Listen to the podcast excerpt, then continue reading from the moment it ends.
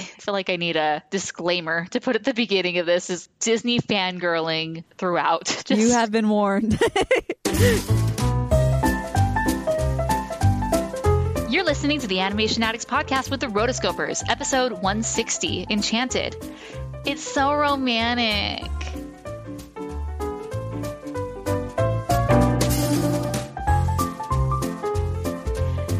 Welcome to the Animation Addicts podcast with the Rotoscopers, Disney, DreamWorks, Pixar, Don Bluth, and everything in between. I'm your enchanted, lovely, magical co host, Queen of Andalasia, Morgan Stradling, and I'm here with my stepsister. What the? Chelsea Robson. Well, she hello. I am uh, obviously I'm the the pretty one. That's why she keeps me out. mm, sure, sure. That's how it works. Keep telling the evil that. queen is up front. I said nothing about evil. Hey, Excuse well. If you're new to the show, this is the Animation Addicts podcast. We talk about all things animation past and present. We review an animated film every episode, and this episode we decided to go back in time since at time of recording this, the 10 year anniversary of Enchanted is tomorrow. But by the time this comes out, will definitely have already passed. And so I thought it was a perfect moment to go back, relive that movie. I can't believe it's been 10 years, but we're just going to move on with that and talk about this because this movie has a very, very special place in my heart. And we'll talk all about it. But if you're new to the show, welcome, welcome. Be sure to subscribe and a shout out to our newest patron, Cecil, who just joined this morning. So, welcome aboard. Welcome to the patron family. We're glad to have you. And yeah, let's jump right into this, shall we? Let's do it.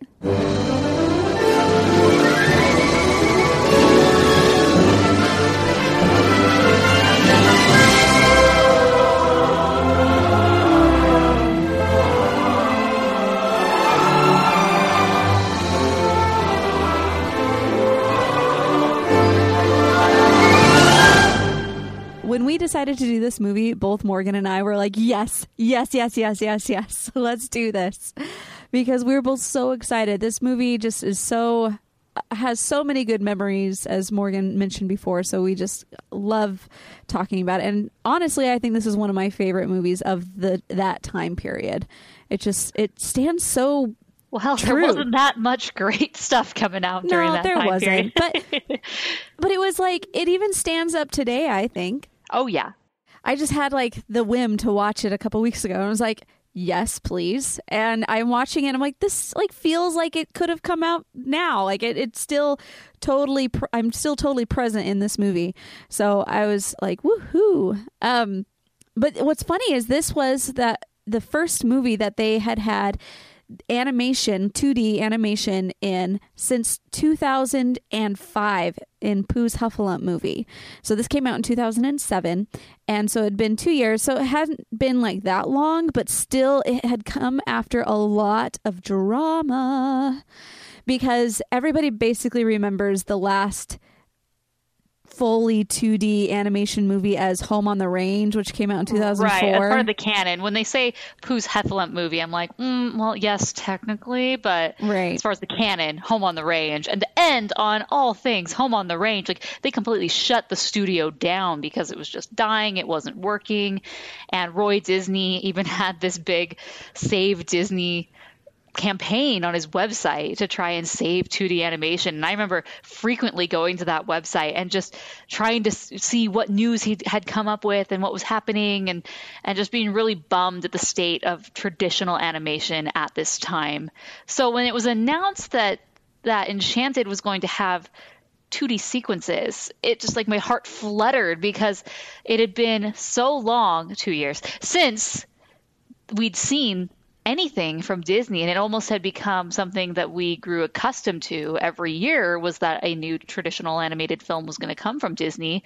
Probably was going to be a fairy tale, and so for that to be gone for for that time period really hurt, especially when the computer animated movies in its place they did not meet any expectations of mine and did not fill that void. Right. So yeah. Well, I mean, it, the main thing, the fact that it was two years apart wasn't the big deal. The big deal was just that so much drama had come in 2003, 2004. So 2004, they or sorry, 2003, they closed down the Disney anim- feature animation at, in Paris and Tokyo, and they also had major budget cuts and layoffs at the Orlando studio. And then in January of 2004, so beginning of the year, they're like, "Hey guys, guess what? We're closing down animation in Florida." And we're like, "Say what?" They still had everything going on in in uh, Burbank, but still, it was very slow. And they had canceled the movie A Few Good Ghosts that they were in production with. And so there was just so much stuff that it was just so much drama. And every time they would announce something like this, it was. It was coming out of like the Renaissance. And so we were like, what? How could you do this? All of our lives, you know, the lives that we remembered, we were getting these amazing movies, and Disney was our thing. And so it was just so much like pent up, like, how could you? How could mm-hmm. you? Parents and, are breaking up. They're getting I know, divorced. exactly. no, the the Burbank studio was getting smaller at the time, and then Michael Eisner he stepped down in March of 2005, and then in 2006 January, Bob Iger is like, "Hey, guess what? We're gonna buy Pixar because their contract had expired." And it's my speculation I'm just full blown speculation that they were so busy with you know picking up Pixar that they're like, meh, I don't think we're gonna actually work on it and create a pipeline for a 13 minute footage, and so we're just gonna outsource it. So this animation, well, there wasn't anyone like literally the studio did not exist, right? The so Burbank still had things, but it was smaller and it but was it had like been, but it had moved to traditional animation and they'd actually gotten rid of a lot of their traditional animation mm-hmm. equipment mm-hmm. so it would have been not entirely but for the most part needed to do a big sequence like this and so yeah moving it to quote outsource studio i mean it was a former disney animator but was obviously made more sense right i mean the thing is like it didn't totally close down um, as far as all of the 2D people there as of I mean, um, Eric Goldberg is still there to this day, right? But has it, been it, there through this whole time, right? Eric Goldberg and Mark of, Henn are right. the only ones left. but it's like out of everybody else, they're everyone else is gone. so they've gone talking um, as in today, 2017. Yes, 2017. Right. So this was just it's a, this time period. It was like the moment. It was kind of like a, a beacon of hope. Like is it possible that they are going to open back up 2D animation because of Enchanted? If Enchanted does well, will that you know help Disney see that it's not really dead? Like that's what we were thinking as this movie came out. We're like, oh, I really want this movie to do well because it could mean like great things. And granted, they did come back for Princess and the Frog, uh, but it didn't last long. So that no, was the yeah, last one. Their last little attempt at 2D animation. Wah, yeah, wah. the the 2D sequences were done by James Baxter and his company, James Baxter Animation. And he was a former Disney animator. He worked on Who Framed Roger Rabbit with Dick Williams. He worked um, as a variety of different characters. He, you know, Jessica Rabbit, Belle, Rafiki, Quasimodo. So, I mean, there's this story that he I can't remember, but I remember in an interview they were talking about how he was fairly newer in Who Framed Roger Rabbit, and they, while he did do Jessica Rabbit and other characters, uh, initially they'd given him smaller things, so they gave him this like hand to animate, and he just did such an amazing job with it that all the other animators were completely blown away and, and mesmerized by this hand that he could animate, and just he really proved himself and was able to climb. So he had lots of experience animating a variety of Disney characters from heroes to princesses to, you know, Jessica Rabbit. And he had this studio that was that he was doing at the time. It no longer exists, but I do remember going to his website at the time and it showed like works in production and they had little stills and clips and and seeing his work on Enchanted just got me so excited. I'd visit it quite a bit yeah. during this period. It no longer exists, but I think his studio has gone away and he's he's kind of more back working at the traditional studios. But yeah, so he and his studio did that.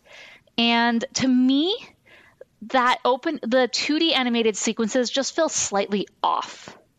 Yeah. always. And it's n- and I don't think it's because it was done by a different studio. I just think because it wasn't like the full Disney effect. I don't know. Like there's something about the character designs that are slightly off.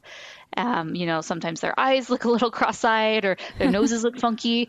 I don't know, but there's just something like I love this movie so much and I love the 2D sequences, but I just every time I watch the 2D sequences, it's just there's something off about them where they're great and they're really good, but I can't really place my finger on it. But I don't know if anyone else feels that way, but I've always felt that way watching them. Really? Interesting. Well, these were actually done with cel animation, so these aren't even CAPS or anything like that. Like this, or had any 2D. uh, I'm They're sorry. taking it old school. They're, they went way old school and just did all cel animation. So it was pretty intense, like, like and cool. Just the fact that they really tried to do exactly like from the effects of the beginning era. So maybe it's just because we got used to having something with a little bit more CAPS or you know some Not type of necessarily. It's not even CAPS. It's just it's the part of the like the animation, like the actual character animation feels Really? off to me. Yeah, oh, interesting. that's okay. Maybe I'm the only one who feels this way. Maybe. They actually took some fl- live action footage of Amy Adams as Giselle, and like so the animators could use it as reference for yeah, as they as they've done with a variety For- of Which yeah, they do that. They basically do that with everyone. But I felt like they did a good job of of really capturing her in this character. Which I and I'm just thinking, man, that would just be really cool to know that like that's me. Well, That- that that's the problem with Giselle and Amy Adams is because so many people say, "Oh, I'd love to see Giselle at the parks," and kind of part of this movie, I mean, it'd been in development a long time. The script was ini- initially purchased in 1987. It was supposed to be more of an R-rated sort of comedy What? thing. Yeah, but then over time, it went through many, many rewrites, and they. The reason it took so long is because they really didn't want to come off as making fun of themselves but uh, and like really poking the finger but they they wanted to pay homage while you know having parody Right. and i think they struck a very nice balance where like okay it's obvious you know falling in love with prince you've never met before after two seconds of singing a song okay we can all laugh about that because that's pretty hilarious Right. and not realistic right but so they Disney was really really really cautious about making this movie because they didn't want it to be you know too one way making fun uh, which they did not do but Amy Adams so she was the one who was selected to be this this princess and we'll just talk about her and her character and her legacy as Giselle. So there were over 250 actresses who auditioned for the part of Giselle. And Not obviously, surprising. because she not only was going to be a Disney princess, a 2D animated Disney princess, which people would die to be a Disney princess Yeah. in the first place. I mean, especially after the 90s, everyone wanted those roles. And to this day, people still want those roles. But on top of that, you got to be the princess in real life. You basically got to be the face character and then, you know, have the character that way, which was really, really cool. And I read a lot about this that Kevin Lima said that they auditioned with so many women and and this was very high profile. And so they got tons of people who were interested in this and audition. And i remember reading names like reese witherspoon and kate hudson. And to me they I, it never really talks about this but they weren't going for a super young actress. Yeah. where i think if I were to do this, I'd probably go for someone like early 20s because Disney princesses are anywhere from the ages of 16 to 18. Right. And so I really thought it was interesting that they picked this character who she was 33 at the time the movie came out, so 32 when Yeah. uh, you know when they were actually filming. But uh, definitely So it means I still have a chance. yes, Chelsea, you have quite a few years left. But Yes. I thought that was interesting. They went for more of an older princess, but not totally old. Like she's totally not old. No. But okay, so you know she got the role, and Kevin Lima said what made her stood out, and she was you know after these 250 people had auditioned, she came in and she just completely owned the character. She didn't.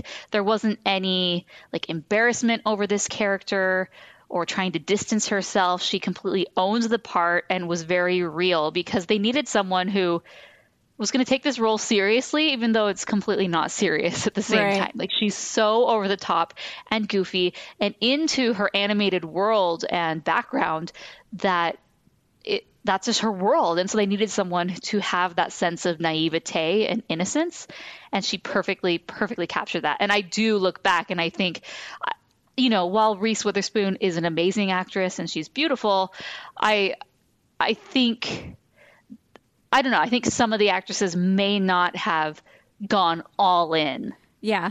Being so quirky.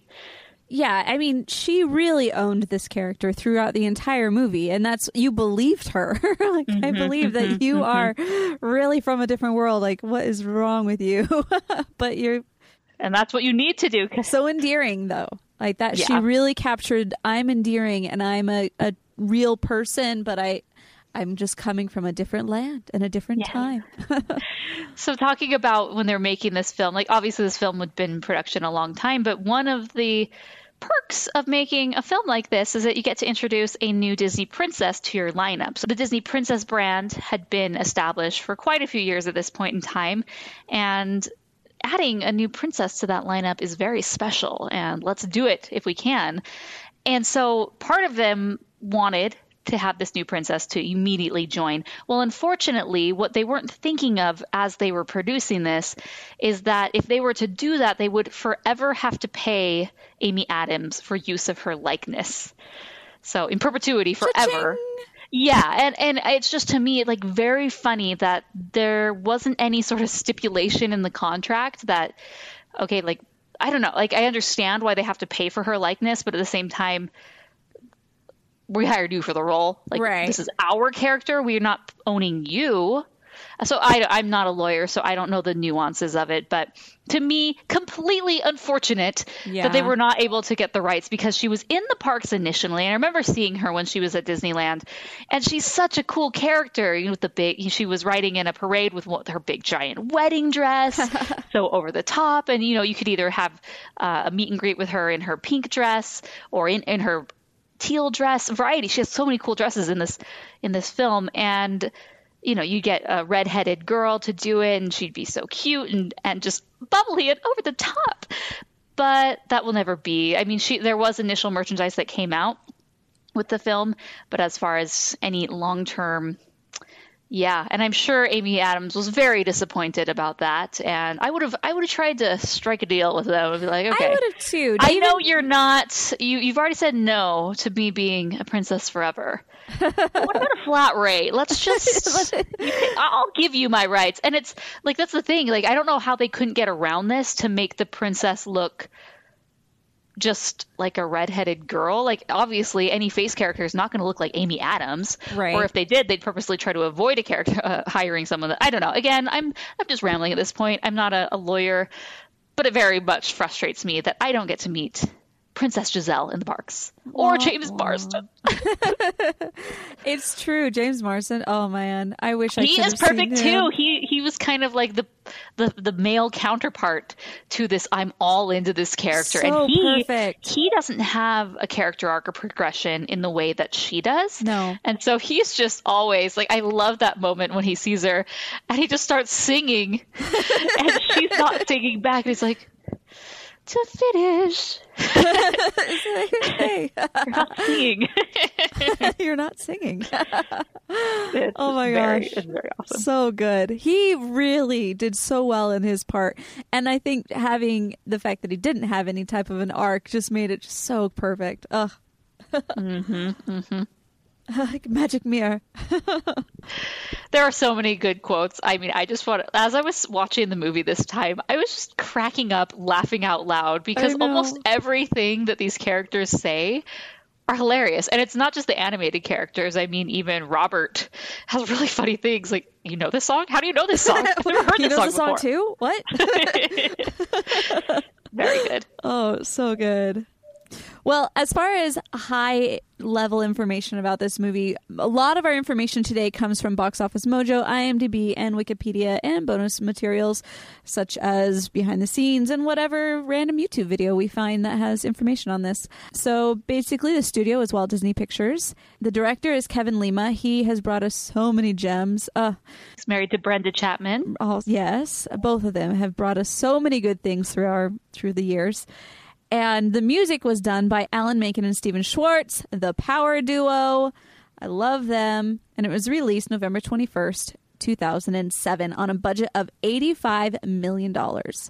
This was a huge success. because it domestic gross was 127 million and worldwide was 340 million dollars. So really good return on investment. Really good. Absolutely. Absolutely. I remember being excited for this for months, years almost. I was going back and I, rem- I pulled up some emails that I had sent Chelsea.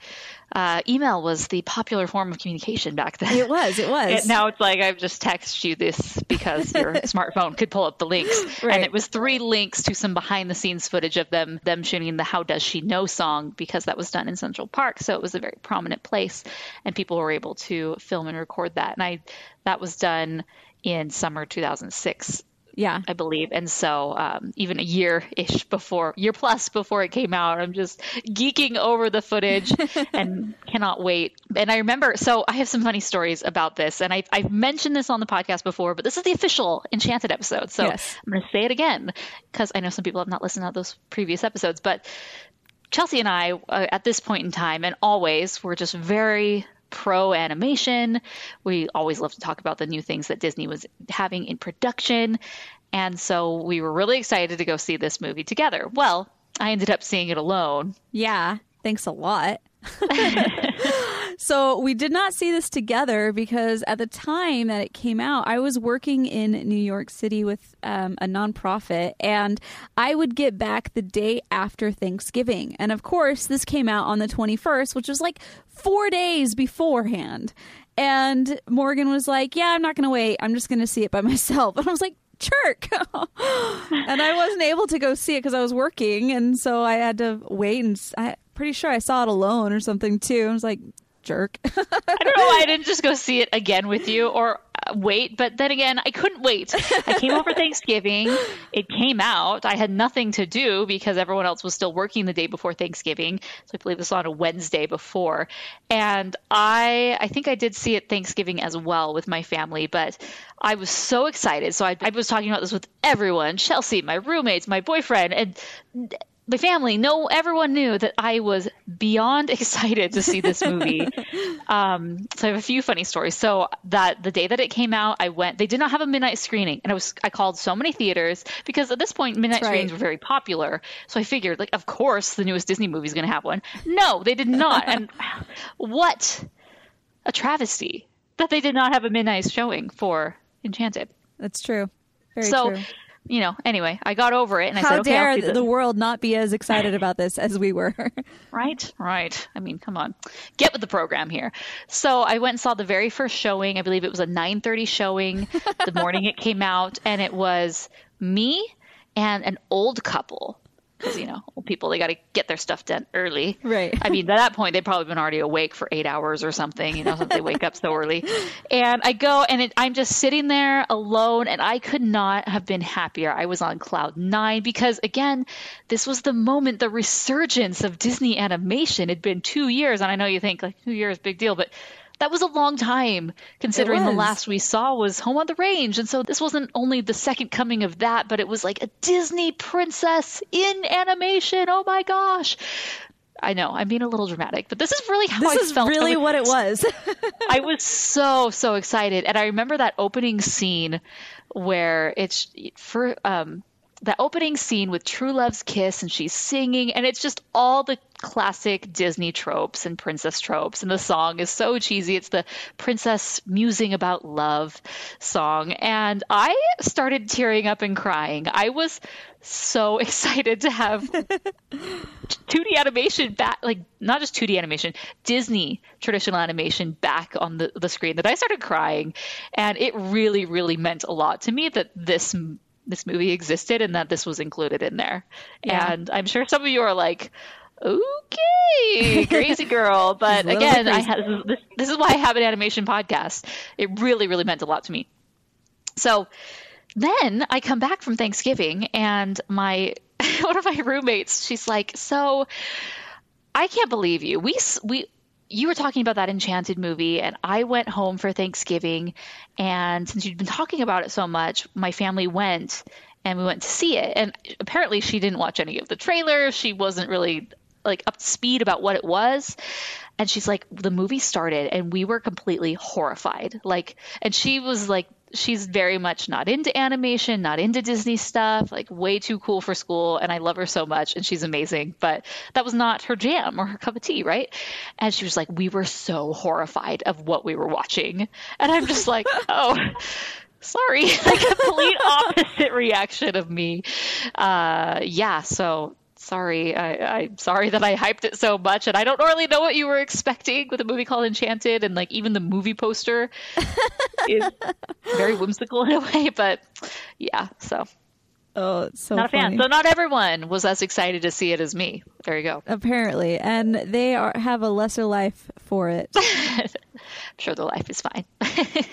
yeah, for anybody who wants to know a little bit more about how into animation we have always been, I'm looking at our early on my Gmail. I'm looking back at old emails as well and seeing a return of a Disney, the ultimate Disney quiz that Morgan and I sent back and forth. we would we would create this quiz and send it back and forth to each other. Like, here's the questions and here are the answers. oh my gosh! And then here's your one. score from the last one. we Oh, were so cool. such nerds, such nerds. But like that was our life. Like I loved obscure Disney facts and trivia and quotes. Still do, but I think I'm going to start putting this, i like some of these old quizzes that we made, in the Roto Nation Facebook group. yes, yes, please do, and uh, we'll see how well they do. And apparently, I had a very intricate scoring system. Looking at right, that. you got 67 points, but I, how? I think there's only like 10 questions, so I don't know. oh my gosh. But yes, if you would like to check those out, those will be in the Roto Nation Facebook group for any patrons, five dollars and up. And there's there's tons of them, right? Like, Oh, there's we we went to town for years on these. right. So this will give us plenty of content for the next little bit to come. oh my gosh, so fun. So fun. Well, I think one of the first things that I remember about the movie is going in. I just remember being so happy and just just being so so in to this movie. Ever since the moment it started, I was just like engaged. And the moment they end up in New York, it's like, oh, they're here because I had just gotten back from New York and I was so excited. It was like, oh, I've been to all of those places and yay. um, but they had the the music in it was like, oh, bring me back to the good old days. And the casting was fantastic because Amy Adams, as we've talked about, did fantastic. James Marsden obviously did was great, and then also because Wicked had come out not too long prior, you Yeah, had 2003, a few years ago. yeah, just about Prior. a couple years prior, and Idina Menzel was in it, and we were so excited about her too, because like, oh my gosh, Idina Menzel, they've got to have, they've got to have somebody like they've got to have her sing a song, right? right. That's why you hire Idina Menzel is so she sings. Yeah, but Not they, so she can say romantic weirdly. You're so romantic. like there's a T in that word, excuse me. oh, it's so true. I love you, Idina, but romantic. She does get it right in a later when she says romantic later, but it always bothers me. Anyone else? Anyone else? Just me? Okay. So Oh. romantic. you know, she's so romantic. um, well, I mean, you're looking at this, and they actually did six. They created six songs total for the soundtrack, but only five of them ended up in the final film. But then I was watching a whole bunch of because I knew there was there had to be this song that they because I, I had heard that they had they had done one or something, but then it got cut, and so I was like, I have to find this song, see if it's on YouTube, and I just kept looking, and it's not there, or at least I couldn't find it. No, I, I remember they were talking it. So this is a song between Idina, Dina Menzel and James Marsden, both amazing voices, and this is presumably after they get married or whatnot, you know, because why would they be singing together? Right. Uh, or, or perhaps it's some sort of duet where they're in different places and they're singing about their their love. But so yeah, I remember them talking about this song in in the different press that they were doing, they're like, "Oh yeah, it's for sure going to be on the DVD." The DVD comes and goes; it is not on there. Right. And so this is sitting somewhere in the Disney vault, and this is one of the true Disney great things that I know they're holding on to for what I don't know, whether it's a platinum special release or just I, I, imagine what will happen is that there will be a D23 yeah. before Disenchanted comes out, which is Enchanted 2, and they will release this special song just for ex- exclusively for the people who are there, right. which means it's never going to be only if you were there in person will you be able to hear it. Which, which is very sad. no, I know. We've been to those, and we're like, oh man, I'm right, glad to that's be where here, but no. The very first public singing of Let It Go was done at Destination D, and we were there, and there was no recordings, and they were very strict about that, and they had people patrolling the aisles, and Chelsea and I had we were like were frantically writing down the lyrics the best we could and trying to remember the melody. And uh, Chelsea has a video where it's uh, like the very first uh, YouTube video of Let It Go.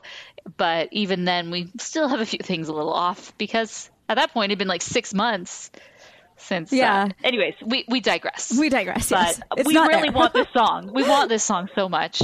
Yeah. But we will. We probably will not get it. Well, and I think what happened is I'm watching some of these interviews. It said Idina made said that she was actually really glad to know when she got the part that it wasn't a singing role because she said, you know, theater people just tend to get pigeonholed, and I was just glad to know that I'm I was be seeing be I could be seen as an actress and not just a singer. I'm like, girlfriend, you know you're lying.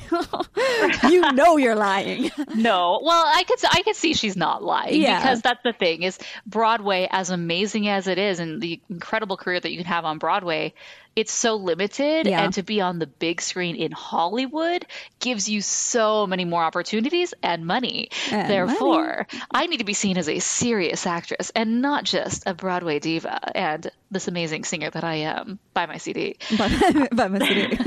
yeah. Well, she and from I was watching a couple of them, and so it sounded like at first she was like, "Oh yeah, I was glad you know it wasn't." Okay, so that to me that says okay, they probably hadn't written a song for her, but later on I knew that the song existed, so I'm like, okay, then they must have like found out that she was the one that got the role, and so you know, you have Alan Menken and Stephen Schwartz. humming hello, we've got Idina. We might as well write her a song. So they, you know, I think as a last afterthought, wrote the song for them to put in the movie. So in that case, I can understand how it would be cut for quote unquote pacing. Um, yeah. So in that way, I'm like, all right, but still, ugh, so frustrating. I want to know this, but yeah. And what was crazy is this this song for, for example it was it i have so it was five songs that were on here and three I love that we're not even to the point of talking about the movie. I know. I know, but like three of those songs out of the five were were um, nominated for Academy Awards, and not one of them won. I was like, no. I know. It was because they split the vote. I was like, ugh, rude. But anyway, shall shall we talk about the movie? Shall we? Yes, I think we shall. So, n- normally we try to go against going super chronologically, but we have to talk about the beginning and kind of the the traditional animated sequence, right? yeah. Um, and then we'll talk about the different characters that come along. So, it opens with your classic storybook. You know, again, and that was another thing. So this was in 2007. So in Pirates of the Caribbean, the se- um, when the second Pirates of the Caribbean film came out, that's when they introduced this new Disney logo. Another moment that made me cry when this new Disney Studios logo was was announced. This is the big one with like the castle and it has the train that's going by and you zoom out and you see the castle and it's full and mm-hmm. then there's the like little firework Tinkerbell thing that goes by. And so that's giving me goosebumps right now. How lame. How lame am I? but this was one of the earliest films that had that new logo attached to it and then they expertly play with it by zooming in and playing the classic music. I mean that's what's so great about them bringing alan menken and stephen schwartz back for this is that they were recapturing all of that amazing disney nostalgia and glory because those guys worked on all that. So they know what works, they know their works, so they can parody off of them. Right. And so they, they create this score that's um, the True Love's Kiss score, and it just like zooms in, and we see, you know, we have the narrator, which is Julie Andrews, and then the book. And the book opens up, and, and then we go from there. And it's amazing. It just makes it. you happy thinking about it. right. I feel like I need a disclaimer to put at the beginning of this is Disney fangirling throughout. Just, you do not, if you do not like this, just get just get off the train. You have been warned. get off the train. right. Um, yeah, that train at the very beginning of the logo, just like hop right off it because it's going straight to Disneyland. Anyway, yeah. So so we jump in and it's this traditional animated sequence and it's of this princess and she has all the things that you expect of a princess the long amazing flowy hair the beautiful dress the animal critters she's singing about love and what i love about this movie and uh, and her name is Giselle. And one thing that I love about Giselle's progression in this is as she enters the real world and starts having more, you know, well rounded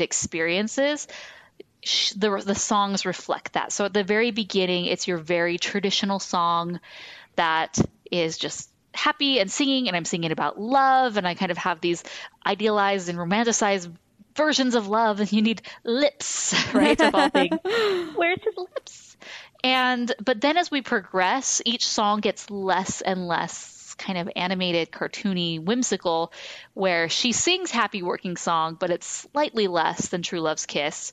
That how you know there's other people singing along, and then so close where it's more modern and she's not even singing, it's right. someone else, right? So uh, every song just kind of goes down the spectrum toward of like more modern and so each song travels that spectrum from very cartoony, over the top, classic Disney to more modern, realistic, well rounded, I guess. Mm-hmm. And I like that. So this is definitely the I'm all in moment. And it kind of has a little reprise where we have him singing it and he's looking for the exact same thing, which is, in, and, and his character is, so his mother is the mom, right? Or is the. His stepmom. Okay, okay, stepmom, yes. So he's singing, but he is has been distracted because the stepmom is the ruler and his queen, and she has been distracting him this whole time so he does not find love. So he's been hunting trolls and doing all these adventures and quests because obviously if he gets married, you know, he takes the throne, right. being the true heir. And but no, everything just happens and they find each other and they finish their duet and off they ride literally into the sunset to be married in the morning. And it, everything about this is so quick and fast and perfect.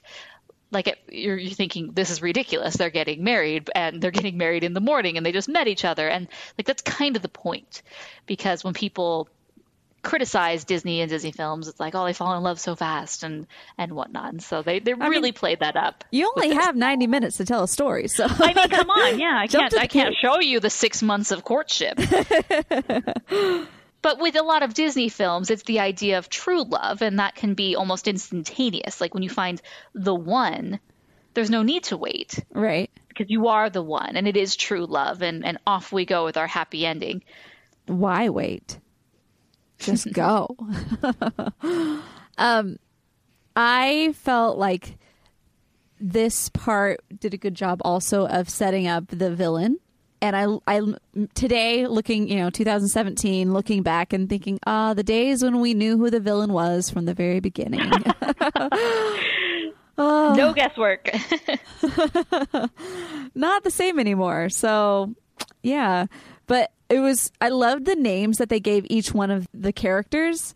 So, for example, just Amy Adams is just Giselle. She doesn't have a last name, but like when they she gets to New York, Patrick Dempsey is his last name is Robert Philip, as in hmm. Prince Philip, who is right. always the best. always, of course, always the best. And then um, Idina Menzel was Nancy Tremaine, which made me chuckle. I was like, she's the step going to be the stepmother, right? So, um, and then you've got Pip. Pip, he had two voice actors. One was Jeff Bennett, and the other one was when he was in the live action world was Kevin Lima. And I think Kevin's job did a great job. Oh, mm-hmm. it's like you sure he's good. He's good. I quote that all the time. He's good. so I just felt like they they really went above and beyond in trying to tie everything back together so when they finally do get to the new world, obviously the first thing she's like, "Oh, it's grumpy," which could be considered completely insensitive, and that's so, kind of the point. Yeah, like, geez, lady, are you for real? and then, um, and then she's knocking on the door of the, or no, the first off, the crazy man takes her crown and right. that's like, a such a pretty smile. Will somebody help me and just listen to me? Oh. then she's knocking on the castle door, and then that's when um, everyone shows up to like catch her and everything. Oh, and then just the fact that I liked his storyline and his arc, Patrick Dempsey as yes. Prince Robert Philip. Um, I felt like they did a good job of showing him just being super hardened and jaded and just like no we're going to be very I'm, we're not going to you know fall in love or whatever. This is just very sensible you know this is how it's going to be. And yeah he's like with me and nancy it's not like that. And, and he's completely because he's a divorce lawyer he sees the worst of people and the worst of re- relationships at their worst time. Right. And so he's been completely disenchanted if you will with the idea of love and true love and all of this. And he has this daughter who despite his best intentions to move her away from this princess stuff and all of that, uh, that's what she's into. And he tries to give her this book that's like ah real life women examples and she's like is this a fairy tale one he's like nope it's even better it's like oh uh, well, thanks clothes on my birthday sort of thing he's got her in he's got her in karate classes and just trying his darndest to make sure that she is the furthest away from princess. I'll make a man out of you. Yeah, no, it's exactly what it is. And then throughout the whole thing, like you just look at her her hair the entire time. I'm just like, oh, honey, you need a mom. you need somebody to at least just comb your hair. Oh man, yeah, give it a little a good braid or ponytail. Like, do something with that. Like, it's just oh, don't. mm-hmm. I just felt bad for her the entire time. See, it's interesting about his character. So initially, the studio wanted some big name actress, and they and Kevin Lima felt that he, a big actress wouldn't really go all in with the part. Right. And she'd sort of have like her her popularity and her status like holding her back from like truly being the character. So that's kind of why he went for someone at the time was no name and it's crazy to think that she was relatively unknown at yeah. this point in time. Like she'd been in films um, but this really kicked off her career it and really now did. she's in everything and she's uh, incredible and in tons of films but on the flip side as far as the male lead they did have somebody who was very much the it man at the mm-hmm. time in patrick dempsey so he was the lead in grey's anatomy and there was very much Dempsey fever over McDreamy, as he was called on the show and he at the it's just crazy when you look at this like he was the guy like wait, to slightly put this in a time capsule to see him as the lead and if you go back and you look at his IMDb and his Wikipedia his career really didn't take off after I mean Pat, it was Grey's kind of, Anatomy was it, yeah. and then a few roles, and he was kind of eh, you know the lead in a few rom coms for a few years trickling after. But no, I mean this is it. yeah. So he's really hoping for a sequel at this point. right. Oh, but I'm watching him and I'm like, man, he is McDreamy. He's so good looking and does this part so well. It's just mm-hmm. like, oh, you, you. no you wonder you're Philip. yeah, and when they bring her home, obviously, the, I liked the the touch of like, yeah, this guy's in, basically engaged, and now you've got this girl, like this. she's yeah, such a just this this good Samaritan letting her in, and he's in very uncomfortable circumstances. Uh, before uh, Lady Tremaine. I'm just gonna call her Lady Tremaine. Before Nancy comes, she has her Happy Working song, which is obviously a play of Whistle While You Work and a variety of other, you know, classic Disney songs where they're cleaning and doing stuff. Right. And it's the lyrics are just so funny, and she's having the critters come and help her, and they actually had real rats and pigeons. there on set that were helping and doing the filming and whatnot. And that song is just you know, of course, she sees a mess, and what do we do? Clean it up. And oh, here are these drapes. I don't have clothes. I'm going to sew myself a dress. It's everything is so ridiculous, Oh, yeah. but totally normal to her. Right. Uh, especially at this point in time, she's still completely in animation mindset and world. Yeah. Oh, it's so good. I loved good. every little bit of this movie. And then even the So then Nancy comes back the next morning, and even before that, um, you know, he's looking for her, and she's like, "Come in," and she's literally in the shower naked, and the birds bring the towel and conveniently wrap it over over her naked areas, and he's just first off, he's just sitting there. It's not like if I would have opened the door and saw that she was naked, even though I couldn't see, I would like close the door immediately. Yeah, yeah. like, oh my gosh, I'm so I'm so sorry. But he sits there and has a conversation with her. you know, he's he's in disbelief a little bit, but at the same time, she's just in a towel. Like, Right. hmm, okay, not so sure about you. but then Nancy comes in, and she's like, "Wow, did you get a maid?" I like your Idina. Thank you. your accent's great. And then, well, and then she falls over him, and she's like, "Oh, I want, to, yeah, so you can have your grown-up girl bonding time." yeah, Oh my gosh, so good. I, I could understand why that would not be well received. She's like, you know, I tried to be a good. I thought, oh, he's such a good guy, and you know, I can never stay over because of her, the daughter. We need to keep boundaries. But turns out you just needed your own girl bonding time. And I, I mean, I would think the exact same So thing. would I. Oh, but yeah. he is a really nice guy, and he just took her in, and really, it's it's very difficult to explain. so Yeah. no wonder she storms away. he ends up taking her to work and one of my favorite people that just happens to show up is definitely you have Jodi Benson as his secretary, you know, the little mermaid. And I'm just like, it's Jodie. At this point you've already seen Toy Story 2 where she plays Barbie and I'm just kind of waiting Right. for her to say Barbie stuff. I'm just like, "Oh my gosh." And they had so many of the major women of Disney show up as just random cameos. Right. Paige Right. O'Hara. You also had Judy Kuhn and Julie Andrews. Oh my gosh, just great. The part that I always remember is when she like goes over with the cup in the in the like fish tank, gets a drink, and then like comes over and spits out this fish into this cup. Like, oh my gosh, Yeah, yeah. in what world is that okay? Even in like cartoon world, what the? Yeah, uh, no explanation there. No No, explanation. it was She's just just kind of crazy. oh, it's grand. well, so the prince comes in and he slays the steel beast peasants. I love anytime he refers to someone as peasants.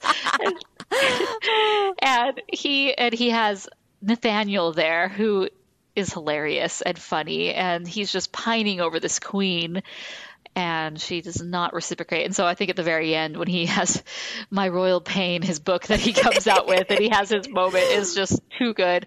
But they're kind of together, and then they have Pip. Uh, so this trio is is going around New York City, and he. Uh, I love him because he doesn't change. And so as she's having their moment and she's slowly, you know, the big one was where she gets angry, you know, and, and starts feeling this wider range of emotions. And then they go on their date later. She has progressed on kind of a emotional level that he hasn't. He's very one sided. Slay the dragon, get the girl, get married, be happy, la la la. Uh, and so in that moment, they realize that they're really not connecting. But even before that, I love, love, love. That's how you know. Such a good song. Oh, my Just goodness. hilarious at the beginning, like we were talking about. Like, how do you, you know this song? How does he know this song? I've never heard this song before. I don't sing, and I definitely don't dance. all the lyrics are are gold and she's just so cute and happy and she's just singing about love and she just wants him to find love for him to be the best version of himself and he's yeah i mean it- it's just really funny how the movie progresses like, oh, and there just happens to be a kiosk where they're having a ball and you can buy tickets and sign up. like, if I had like a ball and they're dressed up, Yeah. like fully dressed up, like I'm not sure I'd be going to Central Park to try to just like Sign- hawk tickets. Right? I would have had a better, especially in 2007, you know, promotional plan. But that's cool. It, it very conveniently sets up It- the idea that there works. is this ball that is going to be happening in New York City. Because there's always a ball. There has to be a Right, ball. right. No, of course. They have to have a reason to get all dressed up and swanky and Well, I love so as we were talking about different progression is she progresses at the moment of the ball with her her gown. She has this very modern gown. But then you have Nancy and Robert and they went to some costume shop and rented like old you know, clothes where he has this suit with all of this ornate details along it and and her she has this giant dress. And it's really funny because we get hints for Nancy that she really is this hopeless romantic. Yeah. But she lives in the real world and kind of has just accepted that. And, you know, like, okay, that's just for fairy tales, that's for movies, and off we go. So, like, I'm going to be a little bit more real- realistic. But anytime something very romantic happens, like the flowers he sends her with the dove, she is so over the top in love with this this gesture.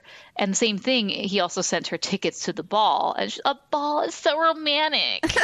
and so we see these little hints that like that's really what she's looking for is this true love, you know, fairy tale version. And so when she finally finds it at the end, she's just like so typical. She left her shoe.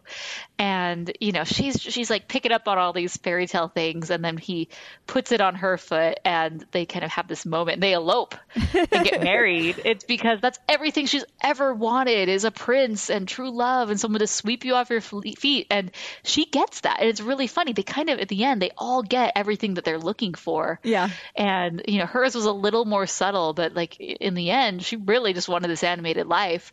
And Giselle, although she didn't know it, she wanted something more. Yeah. Uh, she didn't realize she needed it at all and would have been completely happy with Edward in their world. Yeah. But you know, she finds more, and then she finds that this like even more robust, happy life with with Patrick Dempsey and I he had some mean- other name, I don't know, and his daughter.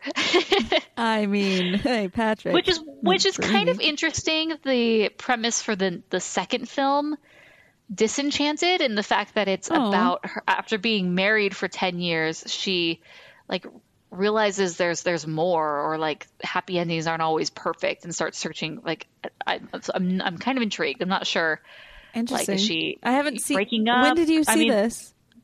So they haven't really announced anything about Enchanted 2, also known as Disenchanted. The last big piece of news is they announced a new director that was in fall of 2016 and supposedly summer 2017 is when they were going to be filming.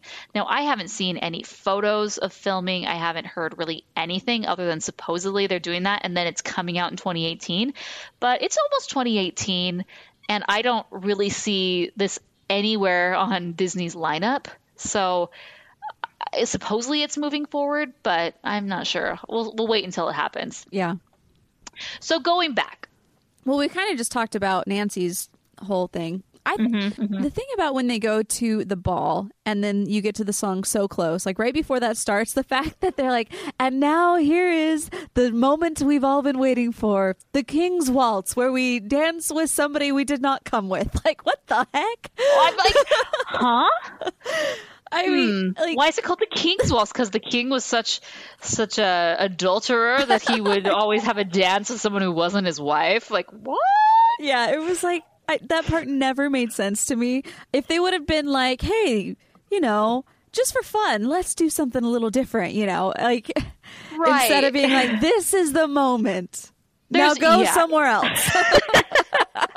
totally. They, they make it seem like it is the high point. And there's nothing wrong with having a dance with someone No. who you're not married to or you're not dating or you didn't come with. Like that's w- kind of one of the things that they did at balls, you know, you dance with a variety of people didn't mean much. Right. But the fact, right, that they say this is the moment you've all been waiting for, the big king's like what?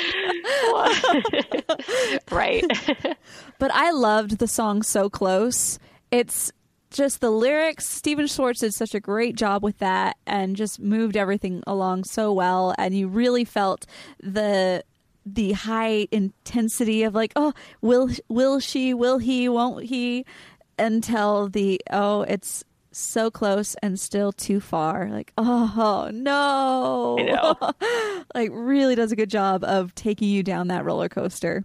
And as I'm thinking about all of these, as we mentioned before, like they all three of these songs, the Happy Working song, That's How You Know, and So Close were nominated for the Oscars. And mm-hmm. I'm thinking, okay, if be, the only reason they didn't win, in my opinion, is because they split the vote. Everyone picked, you know, either one of those three, but right. and so it just it split the vote and so now falling slowly from the movie once ended up winning and i'm just like oh so sad but Lame. it was, it was like no so i want to know which song would you have chosen to be the only song to go into best original that's song? how you know i would have done the same too yeah that's how that's how you know I would have I would have picked I mean, all one. the songs are good, but that is like the best song. Yeah, and really kind of encapul- encapsulates everything about this movie. Yes, that's how you know. And then I think it for me it was like a, a, kind of a draw almost between so close and that's how you know but in the end i would have gone with that's how you know and so i'm just like oh it's so too bad that alan menken didn't and stephen schwartz didn't I get know. that i was like wah, no, wah. maybe for disenchanted i just love saying that disenchanted disenchanted, disenchanted. say it as many times as i can Maybe if I say it enough, it'll actually happen. Right. we'll get a release date. Exactly. so the big ending. So we didn't really talk about Queen Narcissa. No, we didn't. But she is done by Susan Sarandon, and she is your classic Disney, you know, villain where we know she's the villain from the very beginning. She makes it very obvious. She's the one who sets all of these events in motion. And when things aren't necessarily going the way. So melodramatic. It's amazing. Mm-hmm. And when things aren't going the way that she wants, she has to take things into her own hands. And so she, I just love her entrance into the real world, like very over the top and, like I said, melodramatic, and just entering New York City, you know, the camera panning around her. Her shoes. And then, right. They're like six she, inches tall. then she goes to the ball and dresses up like the, you know, classic old hag. Then Giselle, of course, falls for it. I'm like, okay, princesses should probably like have a code where things that happen to other princesses we all know about and we don't fall for. So we don't take food from creepy old strangers. like that's just a don't ever. Especially even, in the form of apples. Even if you think it's a what did she think it did she say it was a wishing apple? A wishing apple, a, yeah.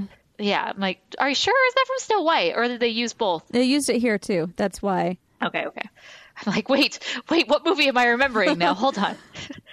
yeah, you know, especially when people claim to have wishing apples, like, no go. Dead giveaway, honey. Mm-hmm, mm-hmm. So yeah, she. I mean, from this point on, when they hit the ball, things move very quickly. As far as she eats the apple, she she gets cursed, and then I just love the two old ladies that are basically just thinking that this is part of the show. This is so much better than last year. I want to go to this ball every year. I would right, so right. go to this ball every year. This needs to happen. I need to. We need. If this is doesn't exist, we just need to host this somewhere and make it happen. Oh, right. New Year's. Let's do that. done. So yeah, and so people think this is part of the show, so that's why there's not really an issue. But the the main tree group that are involved know that this is pretty serious, and so um, you know, True Love's kiss, and so of course he tries, and it, it's not working. Um, and so, and then of course, Miss Hopeless Romantic over there is like, just kiss her, Robert, you know, because she's realized at this point that you know maybe maybe she has a thing for him, which I don't appreciate, but we just had this amazing dance with this other guy. So hello, hubba hubba. Yeah. So then, of course, that wakes her up, and she's like, "It's you. I knew it was you." Like if I were him, I'd be like, uh, just because you're like true love's kiss, is that like a two way thing? yeah. Like, do you think I'm your true love, but I don't necessarily have to be yours, uh, or you don't have to necessarily be mine? Oh, like, I'm just trying were. to help you up, but they were, but they were, they were. I know. Try to be too much of a realist here. That is not what this movie is about. No, From the no, very like, beginning. Get out of get Realist, out of here. Get out. Um, so that's not working out. So then she turns into this big dragon, which of course is very reminiscent of Sleeping Beauty. And there's this thing, like there are so many Disney Easter eggs or references and nuances. And there's a link that I'll include. Like we could talk about them, of course, but it's by Oh My Disney and it's every single Disney reference in Enchanted. And there are 56. Wow. So I will include a link in the show notes so you guys can all check it out. But it's just dripping with Disneyness. Beautiful Disney, yes. Mm-hmm. So Queen Narcissa says, "Okay, I'm gonna." When they tell the story, it's gonna talk about how, you know, I killed her right away, and then he's he, he says something. She's like, "Well, I'm flexible," so she takes him over my dead this, body. oh yeah, over my dead body, and so she takes him, and it sets up this opportunity for the princess to be the hero and save the day. And so you know, she slays the dragon, and she saves him, and it's so great and amazing. And then it leads us into this final song, "Ever Ever After," and the epilogue, more or less, or the ending. And Carrie Underwood. Thanks, Carrie. Yeah, no, the epilogue is one of those moments that I'm like, okay, I really appreciate her getting into animation, and I was really sad because I was like, they need Idina Menzel needs to be in animation. Why not? And so she didn't get her her song in this movie, but you know, you know, eight years later, she did get Let It Go, so I guess I don't feel too bad for her. Um, right.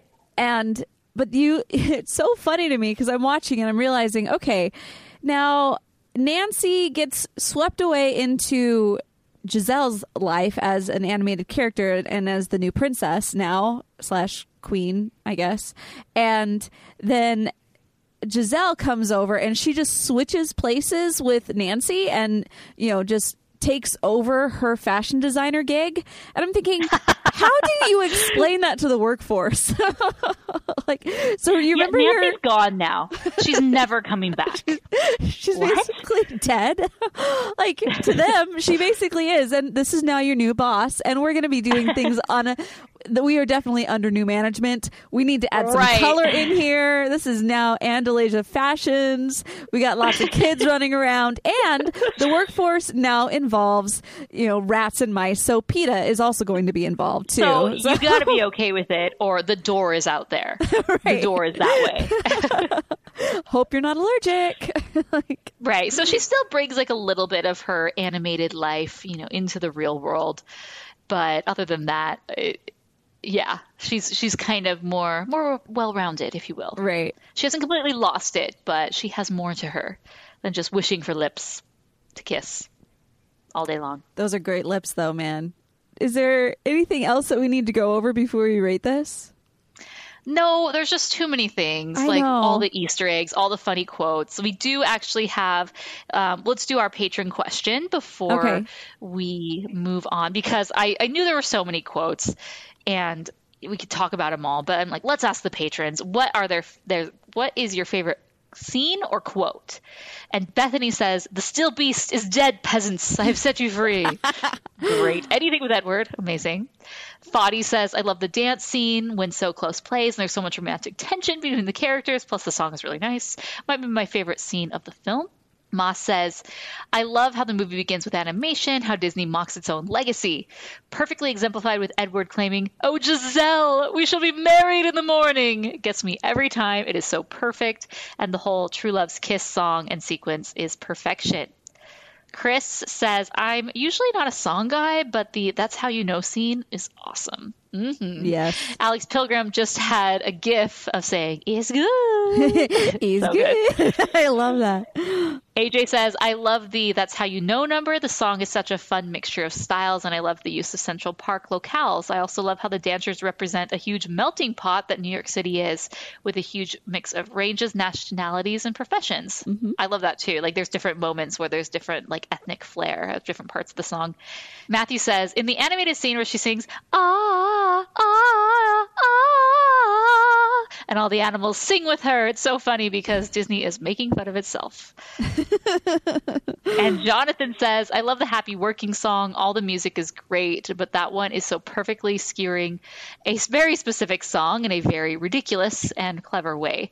Having a cliched animals help the princess cleanup scene, but having it with New York vermin like rats and pigeons helping her scrub toilets, pick hair out of shower drain, etc. It's such a great scene and a great song. I completely agree. I do, yeah. The fact that it's like modern tasks that are so grungy and gross, and she just has a smile and she's with a smile and a smile. Like she just Exactly. sings it so happy, and it's not a big deal. Yeah, the lyrics are great, and I think that's one thing that Stephen Schwartz really did well as the lyricist is just really pokes fun at himself in a fun, clever way. Yes. So thank you guys. Thank you. I mean, I'm just going to give this straight five stars for me, just because I feel like it. The writing of the script, the screenplay was so clean and crisp, and everything referred back to itself so perfectly. I feel like this movie just worked. The fact that every bit was over the top made it just all the more enjoyable because you knew that that's what was happening, and just so many as a Disney fan, you could just get so much out of this movie. And that, as well as the songs and the just once everybody played their part so well. I don't, I really can't give you a thing of like, I didn't like that. Uh, they could have done that better. I, I just, I felt like everything worked. And Kevin Lima just knocked it out of the park on this. So, you know, like me or hate me, I'm giving it five stars. Nice. So I am teetering between five and a, five and a half. Oh. four and a half and five stars. Uh, I'll talk through it and then I'll give my final. Okay. But uh, like you said, this movie, first off, I mean, nostalgia goggles on Yes. very tightly here Yes. because this movie has such a special place in my heart in everything that it meant and represented at this period of time as far as Disney animation, its legacy, its history, and where it was going. Mm-hmm. And it brought back a lot of you know major key figures in Disney animation history from Stephen Schwartz and Alan Menken to even having James Baxter do the animation of the characters. You know they brought someone who definitely was familiar with Disney animation Right. you know which was great. And just the story arc and progression is is really great. I don't feel like this movie ever has any slow moments and the character development is really quite good especially with Giselle and all the other characters that she interacts with, you know, as as she has her influence on them and they likewise have an influence on her and I think everyone is better for it and I love that. The songs are out of this world amazing, so perfect. Couldn't ask for a better score. I think I listened to this so many times over the next year and beyond. And yeah, for those reasons just because I mean, I can't really look at this film and and say what's wrong with it or what I like. I, like only thing that is to me the animation at the very beginning feels slightly off, but not enough to really like dock it any points. That's just me being like super nitpicky and like overly critical Yeah. with I'll, 2D I'll animation. Agree. I'll agree. so just um, for that reason, it's just so good. It's top tier movie for me. Five stars. oh, good.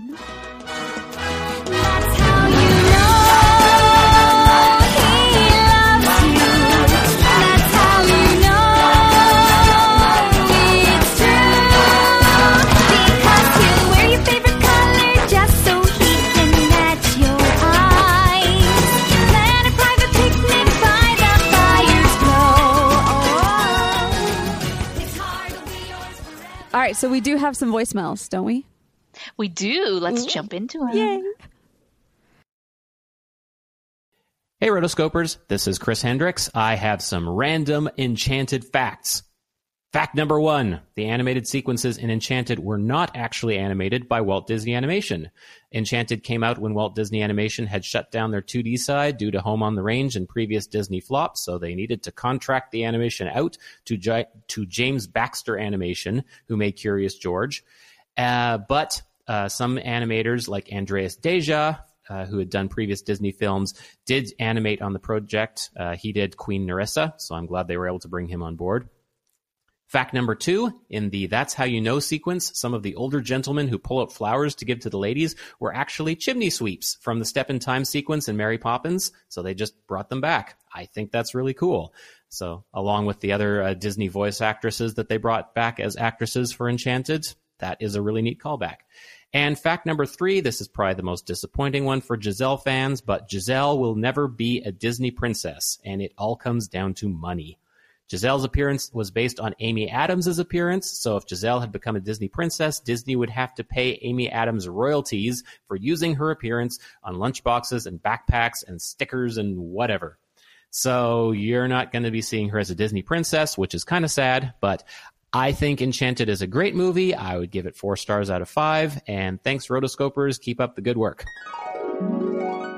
Good day to you, rotoscopers. This is Danny here with something positive to say about today's movie. When I saw the first trailer for Enchanted back when it came out, I wasn't too crazy about it, thinking it would be just a dumb comedy trying to imitate the movie Elf. But when I got around to seeing it, I fell in love with the movie. I think there are five major things that make me really enjoy this movie. One, the many Disney shoutouts and references. Two, the musical number, That's How You Know. Three, the fantastic performances from Amy Adams and James Marsden as real life cartoon characters. Four, the character of Nathaniel. I love that guy and his character arc. And finally, I really loved its message about happily ever after and how we can apply it to real life. So here's hoping more people, especially adults, get around to watching this wonderful homage to Disney.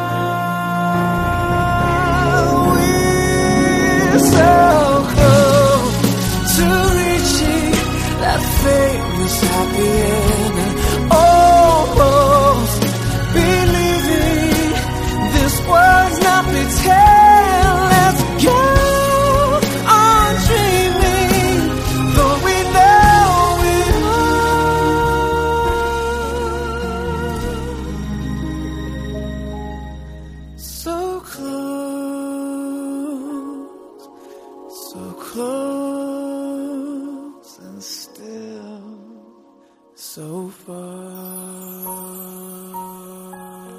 My word, thank you so much for joining us today on this amazing episode of Enchanted number 160. And thank you, friends, for joining us in the voicemails. If you want to send us your voicemails, go to rotoscopers.com slash voicemails, or you can send us a voicemail on our phone number if you dial 406 646 6575. So do that. It'll be awesome. Mm-hmm. You do it. You do you. You do you. And give us a call. Also, if you happen to be there like during this time, like if you are listening here and you're like, "Oh, I worked close at Disney or something." I worked at James Back Right. Animation, or I was Like- there, and you were totally wrong about the animation studio being whatever. Like, Please yeah, also send us a voicemail and tell us because we like one it it, it makes us feel like, "Oh, that's awesome." You're or an or an anonymous email. We Yeah. normally don't read emails anymore, but we will specifically read one for Disney history. Yes. You better believe. so if you happen to- to have been there, let us know where we we like the insider scoop. yeah, we, we love this these things and yay, be a part of the fun. All right. And also if you're wanting to subscribe to us on iTunes, you can give us a review on there. It really does help us out. We also are on Stitcher Radio. And I just got a a notification that we are going to be putting this podcast on Spotify as well. So you'll be able to listen to it everywhere great podcasts are found. Uh, and of course, if you want to make sure that the show goes forever and forever for time and all eternity, be sure to check out our Patreon program where you can support the show for as little as a dollar a month. And that helps keep the show going. And we do have special, special perks for anyone who is a dollar and above patron. So go check those out. We have a variety of special podcasts. We're going to be doing um, one that we do every month called the Roto Rewatch. And last month, since it was that last month, meaning this month, November, is Frozember. We did Frozen, and we went back and looked at that. And next month we'll be going and reviewing a Goofy movie. Yay, another Which- Kevin, so Kevin many good Lima things. Mm-hmm. amazing film.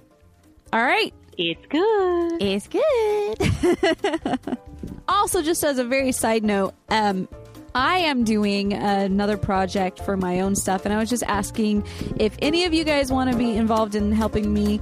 Um, I'm going to be developing a couple stories for some YouTube videos on my own channel about growing up at a Western dinner theater. And if you want to help, just go to chelsearobson.com and then sign up for my mailing list. All right, guys, until next time, we, We are the Rotoscopers. She hasn't completely lost it, but she has more to her than just wishing for lips to kiss all day long. Those are great lips, though, man. Oh, those pea lips are. Mm-hmm. all right. you know what I'm talking about? yes, I know what you're talking about. Oh, so great.